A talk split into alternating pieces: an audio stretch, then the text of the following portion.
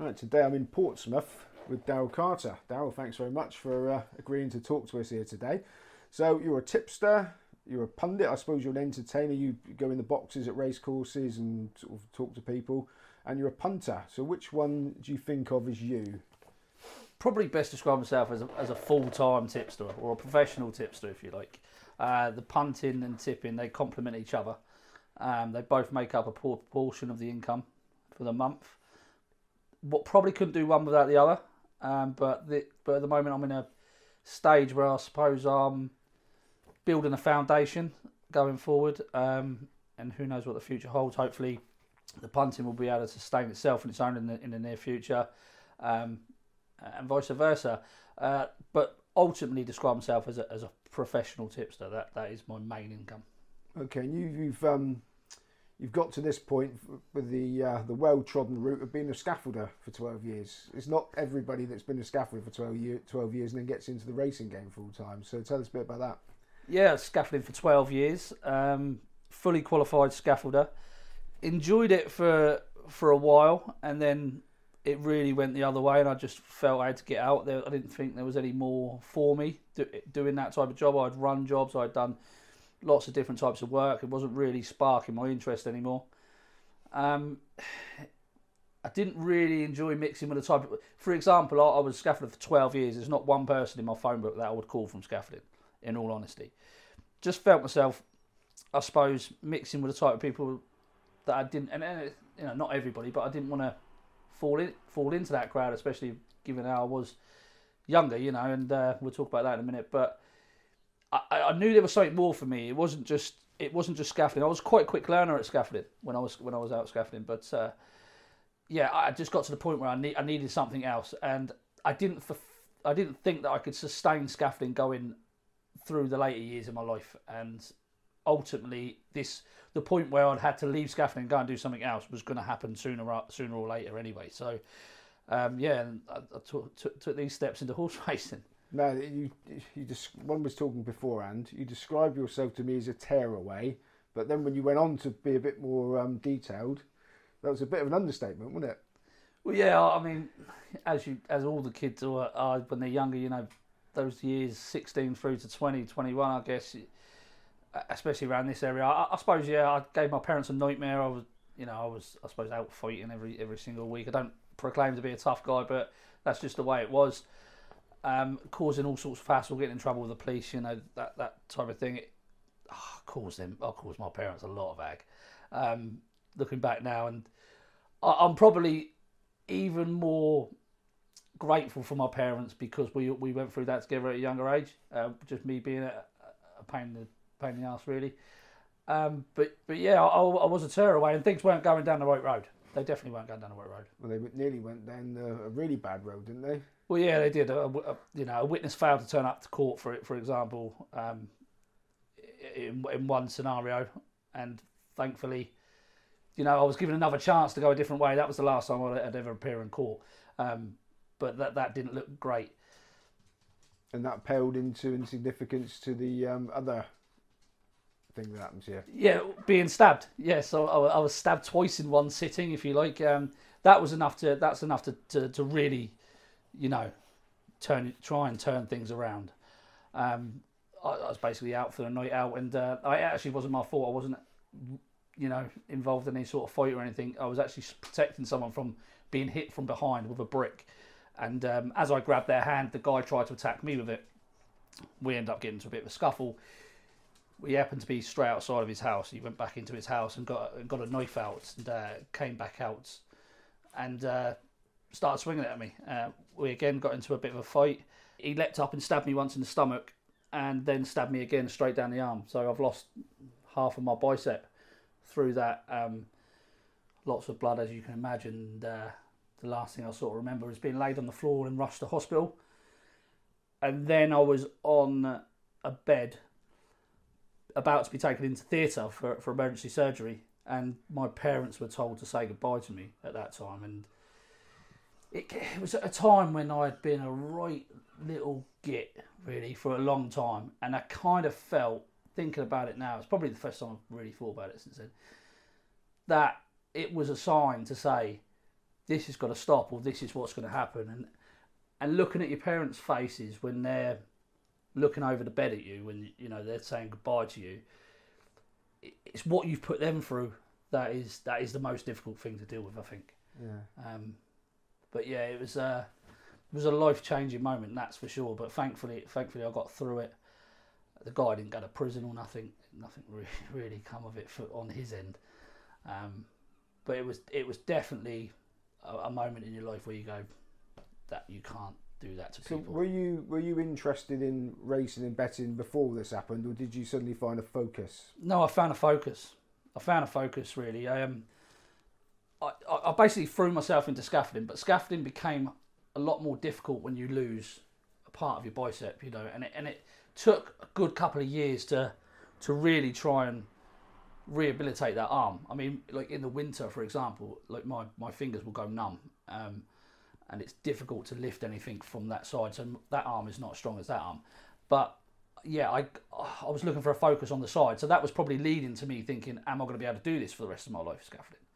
So I needed a focus, and um, horse racing gave me that focus. As cynical as it sounds, um, I know it sounds a little bit over dramatic, but it but it really was a bad time to be honest in, in my life. Um, and thankfully for horse racing, yeah, it's given me a focus on the side, and, and, and I've just worked harder and harder and harder to try and put myself in a better position. I guess. Well, that's a, that's a that is sort of where the difference lies, isn't it? Because a lot of people that found a focus betting, that would have even driven them even further down the road, wouldn't it? Well, So yeah, you but so you did it. You, you got inquiring into into how form works and Well, yeah, basically, we, we would go to the bookies. I'd still go out to the bookies every Saturday with my friends. uh, You know, we'd go, before we'd go out for a few drinks, we'd always go to the bookies, put the football accumulators on, have a couple of bets on the horse, and we'd, we'd do that on a regular basis. And you would see the sim- same sort of horses pop up on the screen. And, uh, you know, you would think, well, I would always think, well, he beat him last week, so he must beat him this week, you know, and he, he was a favourite. And then you'd see that that result would come in and it'd be reversed around the other way. And all of a sudden, it just it just lets your mind start ticking and thinking, well, why has that happened? And and I'm quite inquisitive. I'm I'm, I'm more inclined to ask questions why something's happened. Like for even in racing now, so you know, I, I'd want to know why a horse ran poorly last time, as opposed to why it will run better this time. Um, a- and just going off that, that was enough to spark my interest. So I wanted to have a deeper look, and I want to look myself. I'm very, I, I love teaching myself, which is, I know it's silly when there's lots of advice and stuff out there, but I, I do think finding things out for yourself and what works and what doesn't work is is a way, you know, ultimately to success. Really. yeah. So rather than going out pissing it up every night, you were digging your head into the form book for burning the midnight oil, basically. So Absolutely, yeah. So I'd get in from scaffolding at about five o'clock, and from then I would have dinner, and then I would be in this office or on my laptop or computer, wherever I was at the time, until 11, 12 o'clock at night, just trying to trying to build my knowledge whilst I'm still at work. Um, yeah, and then it just sort of leads to the point where you, you sort of feel I'm enjoying this loads more, and I, I don't really want to. It feels like your day job's almost getting in the way of what you actually really want to do, and and that's kind of when you learn that's exactly what I want to do. That's that's what I love to do. So that that's slowly my passion to turn into to horse racing. And were, were you betting while you were learning? Yeah, but but only very small stakes. You know, fives, tenors, fifteen quid, something like that, uh, on horses and stuff. Um, yeah, I, I, but I think you need to. I think you need to. I do think you need to have a bet for it to lose. You always learn from a loss. So I think if you, if there's no, if you're not going to lose anything by making a decision, then you're not really going to learn. Does that make sense? So I, I think I think that helped me betting small stakes, but betting on my own opinion and finding out where I'm going wrong and, and what's going on and seeing how much money I'm losing or how much money I'm making. Um, I, th- I think it's a big part of, of learning is is uh, having something to lose. Okay, so was there like a, a eureka moment where you realise, hang on, I got this. I'm, I'm getting a few quid out of this. Was was there like a, a bet or a time when you suddenly thought, yeah, this could be, this could actually work for me? Not really, if I'm being honest. There, there wasn't. It was just, it was more that I felt I was building up a knowledge, and it was more that I would come and I would speak to someone on a racecourse or something, and then I would be able to have a conversation with someone about racing. Whereas before, I wouldn't really be able to hold a conversation with someone about about horses, about form, about ground, about track trip. anything like that. I w- I wasn't able to hold a conversation, and I was always nervous talking to people. It was only when I started realizing, hold on, I've just had a 15 minute conversation with this guy about why I think this horse would win, and I didn't sound like an absolute idiot.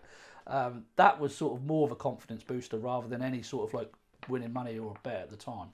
Okay, now you, you told me that you were earning 36 grand a year as a scaffolder. Mm. That's not bad wages. So you've turned all that in Yeah. speculatively to try and edge your way into a, an industry which is notoriously um, difficult for an outsider to get into, even as a tipster. So was there like an overlap when you started to uh, earn a few quid before taking the plunge? Yeah, th- th- there was an overlap. I was earning. I was earning. There would be days where I'd be scaffolding, and I would come back from my lunch break at half one, and they would be asking me, for example, to stay on till five or six. But I'd already earned my day's money. I'd had a horse run at the one o'clock at Uttoxeter or whatever, and I'd already earned my day's money. And it was just that it was that was happening more and more frequently, and I was getting less and less enthusiastic about my day job. Now, I wasn't stupid and just thinking I'm just going to throw it all in and, and go and do it. You know, I had to get a bank behind me. I had to do it the right way. You know, and and when you're building up to the point where you're going to do it the right way, those months that you're working full time are just ah, they're horrible. It gets worse. Um, but yeah, I was earning a couple of quid while I was doing it, and that ultimately that's what forced me to to leave scaffolding. Really. Yeah, so why did you decide to become a tipster and do press work rather than just trying to concentrate on betting solely? I don't know. I suppose I wasn't confident enough to uh, to think that I'd make a, a living full time just through betting. I've also got a, a partner, a dog, a free, a, a, a house, you know, a car. I've got things to pay for, and it's easier to not convince, but uh, have the discussion with your partner to say that look, I'm going to leave this really well paid job. Essentially, we're not going to have that money coming in. If you've got some sort of income to replace it, you know, and the tipping side of it obviously wasn't doing that at the beginning, but it but it is now, and I enjoy doing it. I enjoy having an opinion, a strong opinion against people, uh, and and I enjoy enjoy watching other people win. So that side of it, like there was never a point where I gave somebody a, a, winning tip and they it won and they were ecstatic that I didn't enjoy, and that, that was just the the road I wanted to go down. I will look to, you know, hopefully be able to sustain the punting on, on its own two legs down the line, but there's no rush for that. I've got hopefully a long future in this game, and, and, and at the moment it's all about building the foundation, knowing what works, what doesn't work, and in terms of the punting, knowing, you know, how many, how much of a loss I can take before I go mentally insane, or, you know, and things like that. So, yeah, Now, I talked in the, the first part about you sort of looking for press and tipping work and stuff. Took you a while, didn't it, to actually get your foot in the door anywhere? took me ages. It took me absolutely ages. Um, just knocking on every door, you got a thousand no's. You get a thousand no's, it's just you just got to keep pushing and keep trying. But it, honestly, I even when I left scaffolding through it full time, I didn't know where the money was, where my income was going to come from, where my money was going to come from. I just knew that I had to keep working hard and, and keep and keep trying and keep sending emails and keep knocking on doors. It's very very difficult. It's very difficult to get it in. Um, but eventually, you know, hard work t- tends to pay off. So I'm hoping that that that was the case, and yeah, it, it brought me. I think my first gig, I had some small paying gigs, which were like I would write ten pound an article for the Sportsman Online, for example, just a small outfit. You just write a preview or something like that for them, um, and then the racing paper started, and I managed to get a little bit of a gig going there, just writing the the verdicts at the bottom of the race card, and uh, that was great experience. You know, it it it gave me confidence to be able to write, even though I look back at that now and I think, God, the writing's awful.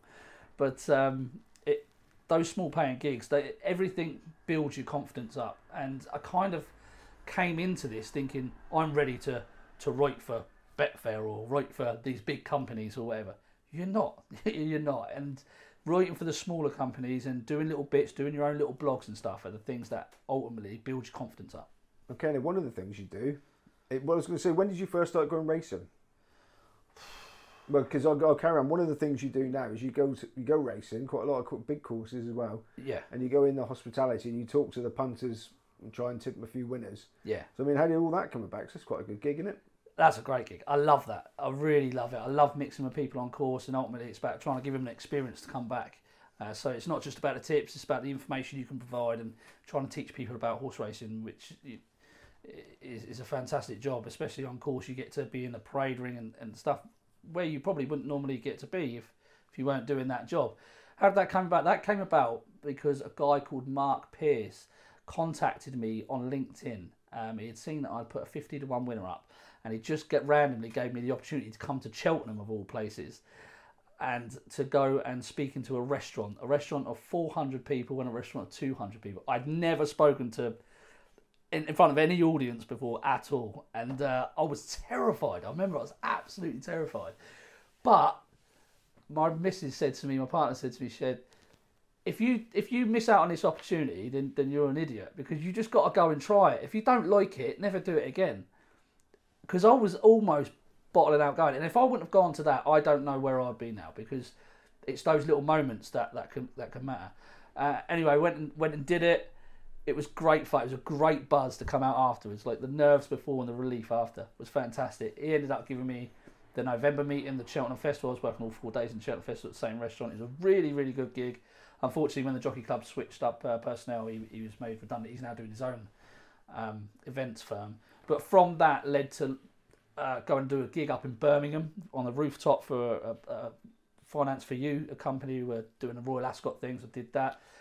And then it, you just find that once you start speaking to people, it just they sort of link. So then I got in down at Wincanton, that, that led to Exeter and Sandown and Newbury and everywhere else. So I, it's very, very important just to take those opportunities. I think the ones that you're most scared of, because I think if you're in a comfortable position, you're never going to grow. And I think you've got to put yourself in uncomfortable positions to, to, to grow and move forward. So is it um is it a lot of pressure tipping the people face to face?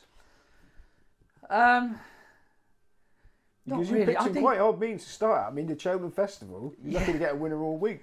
Yeah, uh, but I think pre- I I honestly think pre- pressure is a privilege because I think if you've earned the position to be under pressure, then you must have done something right to be under that sort of pressure.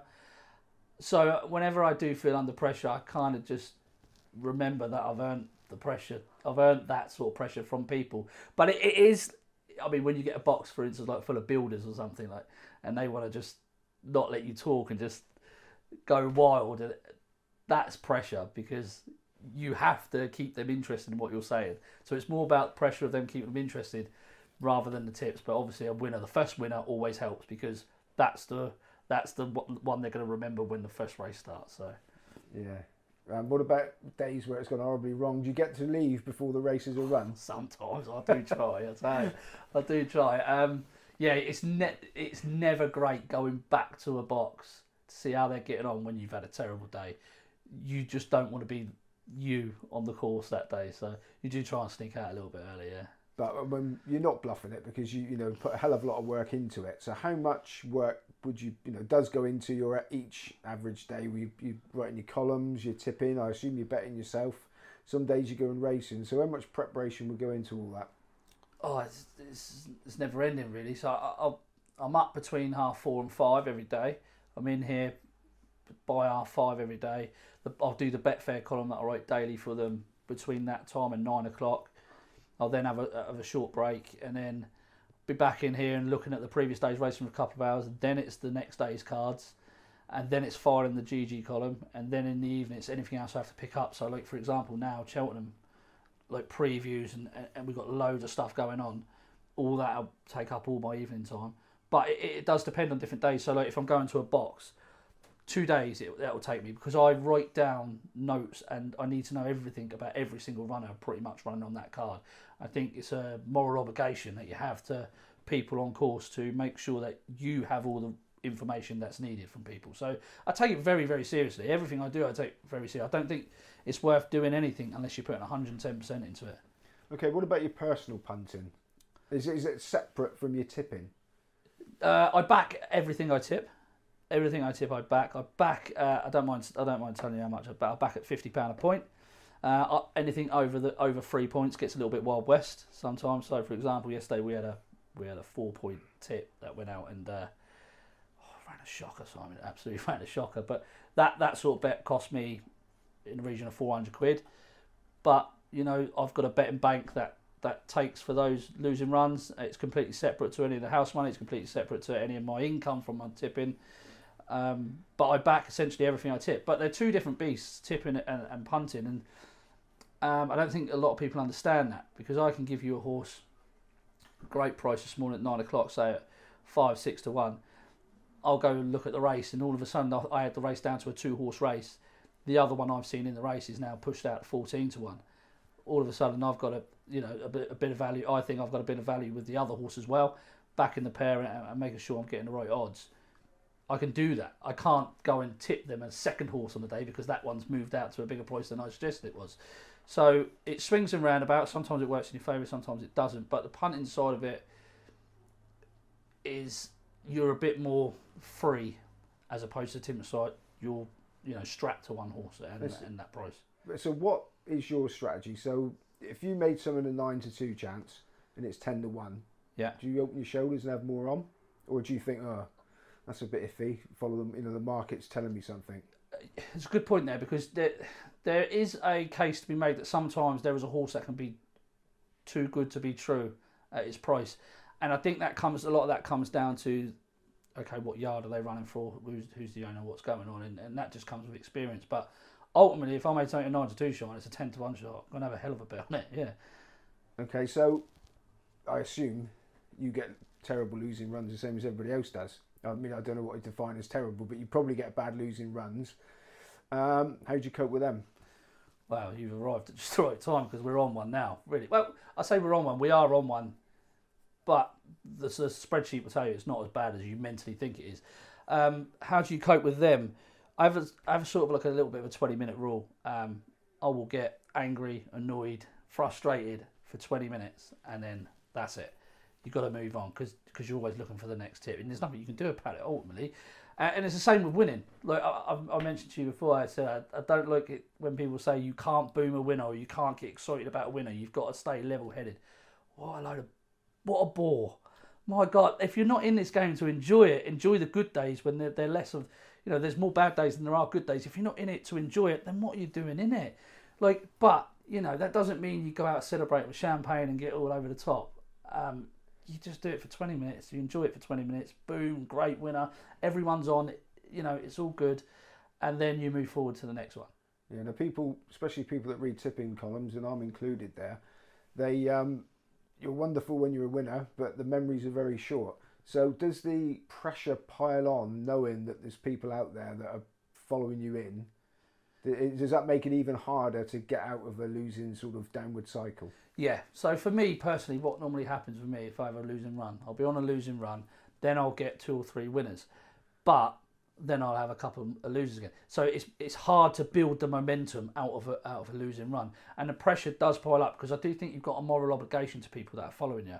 Um, I take it quite seriously, and I think that if I'm offering people, if people are putting money on something that I'm saying, they've got to have some sort of respect for me. So I do think that I owe them the respect to not only acknowledge the losses, um, but try and deal with it the best I can and, and, and get out of it the best as quick as I can. Okay, now you said that you like teaching yourself stuff. Did you have any sort of mentor, any sort of punter that put you under their wing, or has it all been self-taught? No, no, it's all it's, it's all been self-taught. that sounds arrogant, doesn't it? I don't want to sound arrogant, but it, it's it's always it's all been self-taught. Um, I've never really ha- had any sort of help with anything. In all honesty, now I speak to a guy called Chelmental, Dave Chelmental on Twitter. Dave, I will throw ideas at him all the time. He will come back and throw ideas at me. He is probably the only person that I speak to about horses. There's nobody else I, I, I will speak to. But I like it that way. You keep things together. We speak about anti-post stuff all the time, where the value is, etc. Uh, he's a fantastic guy with numbers, so he complements me in that sort of way. Whereas I think he comes at a race complete, from a completely different angle as as what I would. So I think we complement each other in that way. Um, but ultimately, no one's ever taught me anything. It's just been a case of hours and hours of, of hard work and making mistakes. There's a hell of a lot of racing. Do you Mm. specialise? You try and get it, boil it down to a certain sort of type of race or type of horse? I'd love to say yes, but not no, not really. Um, I, I I know what races I prefer, so I prefer novice maiden hurdlers, uh, handicap hurdles, um, young unexposed horses, where I feel I've got an angle at um, some some horses are uh, have been over bet next time, or I know where a horse is going to be over bet because they've been uh, flattered by a winning distance or vice versa. Um, I don't specialise, but I do have to have something that draws me into a race. So something I might have seen last week with a horse where I know he ran a great time figure or something, for example, and he's in this race, that might draw me into that race, and I'll go in and have a deeper look into that race. But ultimately, something needs to draw me in, and the only way you can get that is if you re-watch racing from previous days. And what it will do is, if you if you end up being lazy, what it will do is it'll end up having a knock-on effect down the line, um, which I hope is not the case of this bad one. But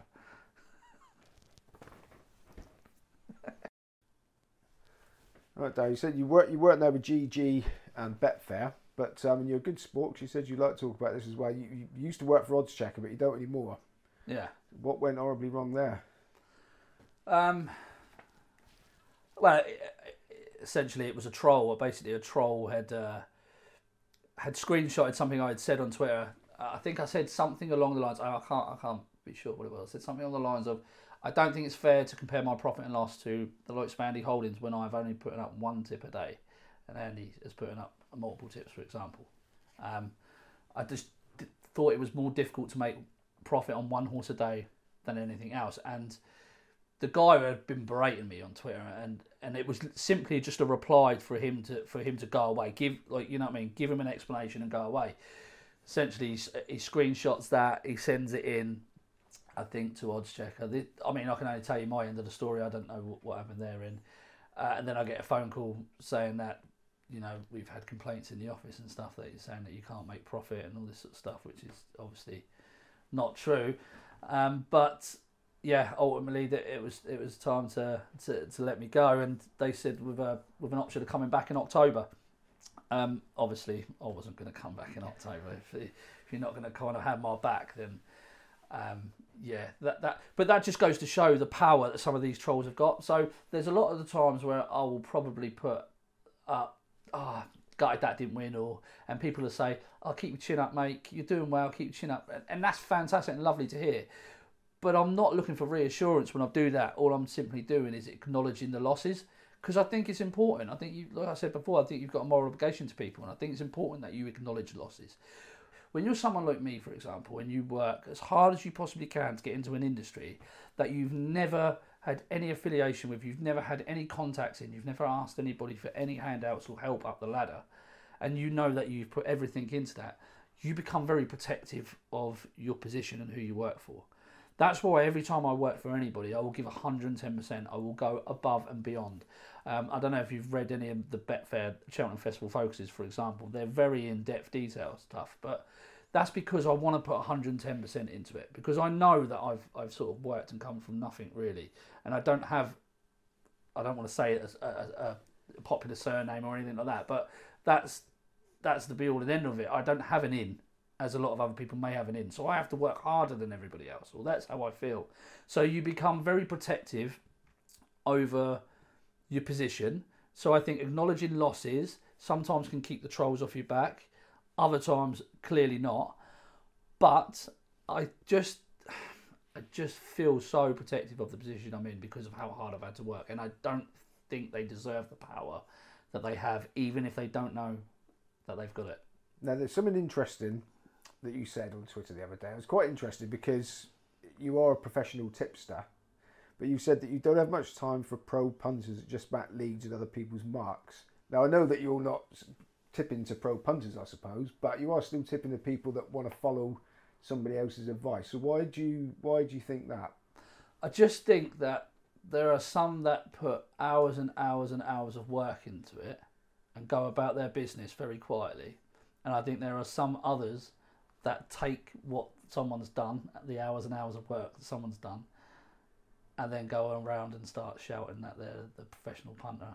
When really, uh, what are they without that person that's done the hours and hours of work? I think it's very important in any walk of life, in, in anything you do, even if you're going to go get your driving test or it, to be self-sustainable and rely on you and you and no one else. Because ultimately, your edge is somebody else, and if that person's gone, then you've lost your edge. So that would be my. And that's not targeted at anybody. I know you're thinking it is. It's not because I actually very much enjoyed his interview, and I think he's a fascinating character.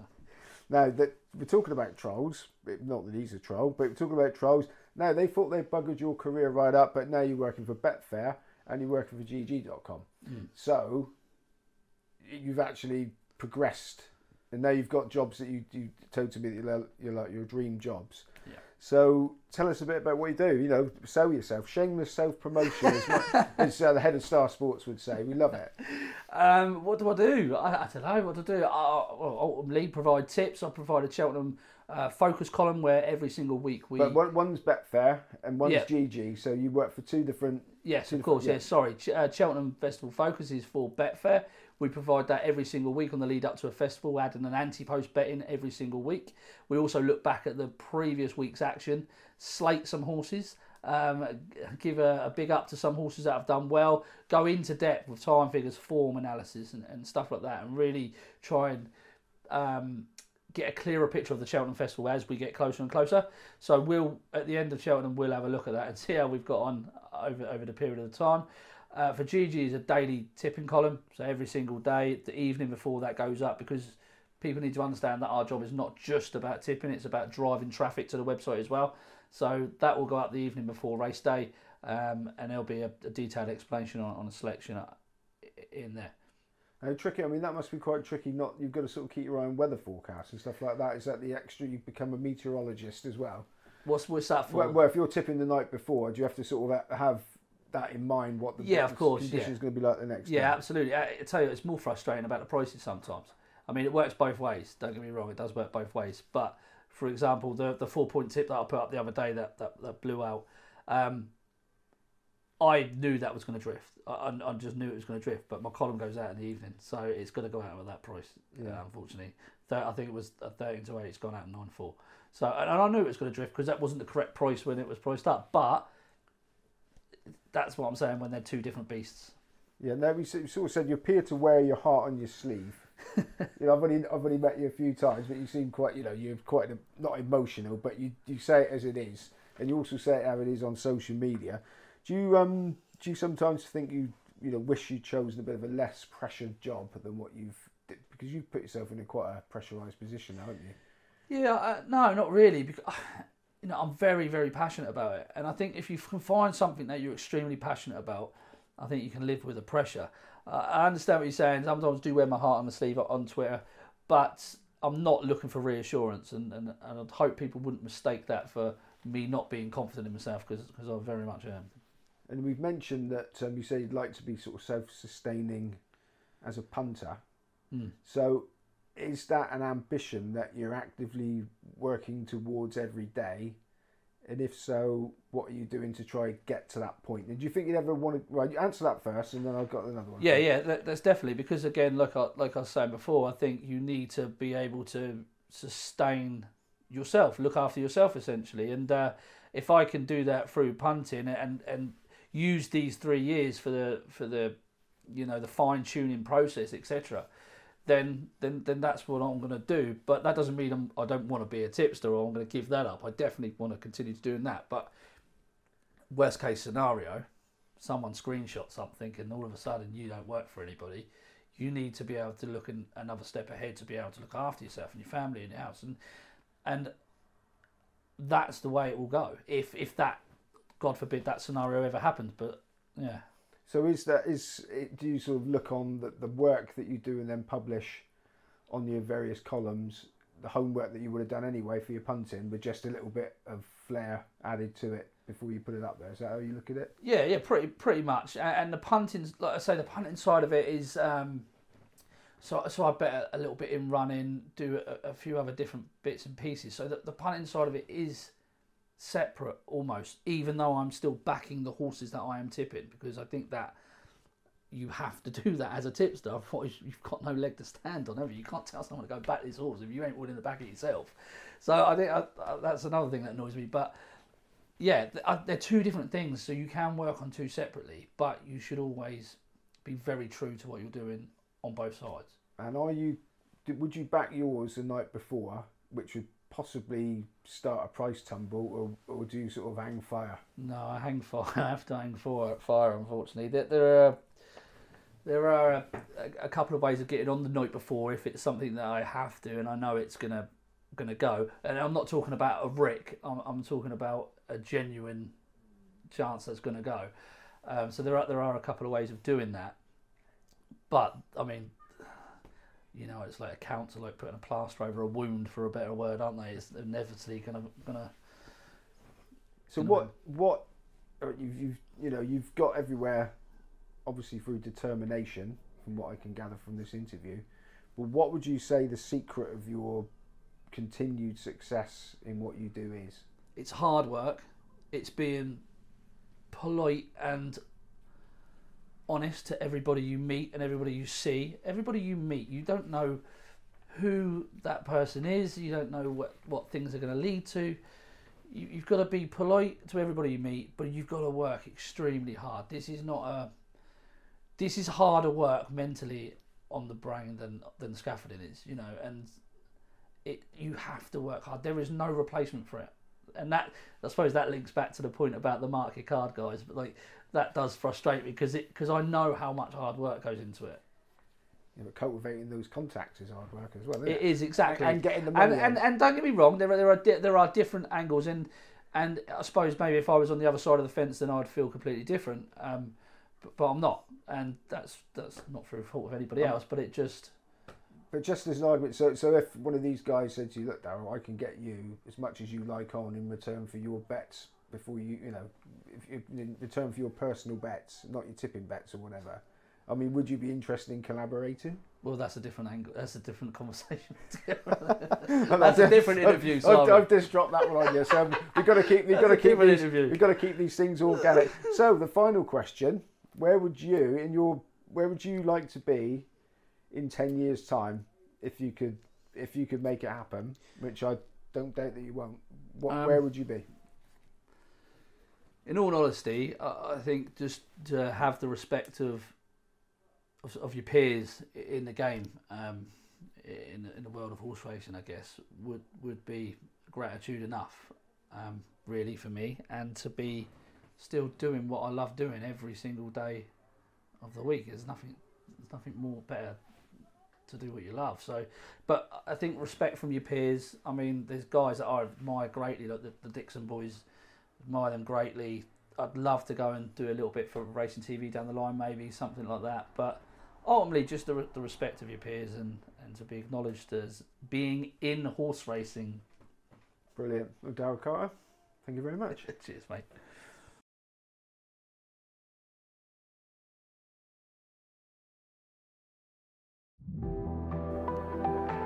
New Betting People interviews are published every week at Star Sports exclusive interviews with the key people from the world of sports betting. Check out our full library of interviews at starsportsbet.co.uk. BeGambleAware.org. Over 18 only.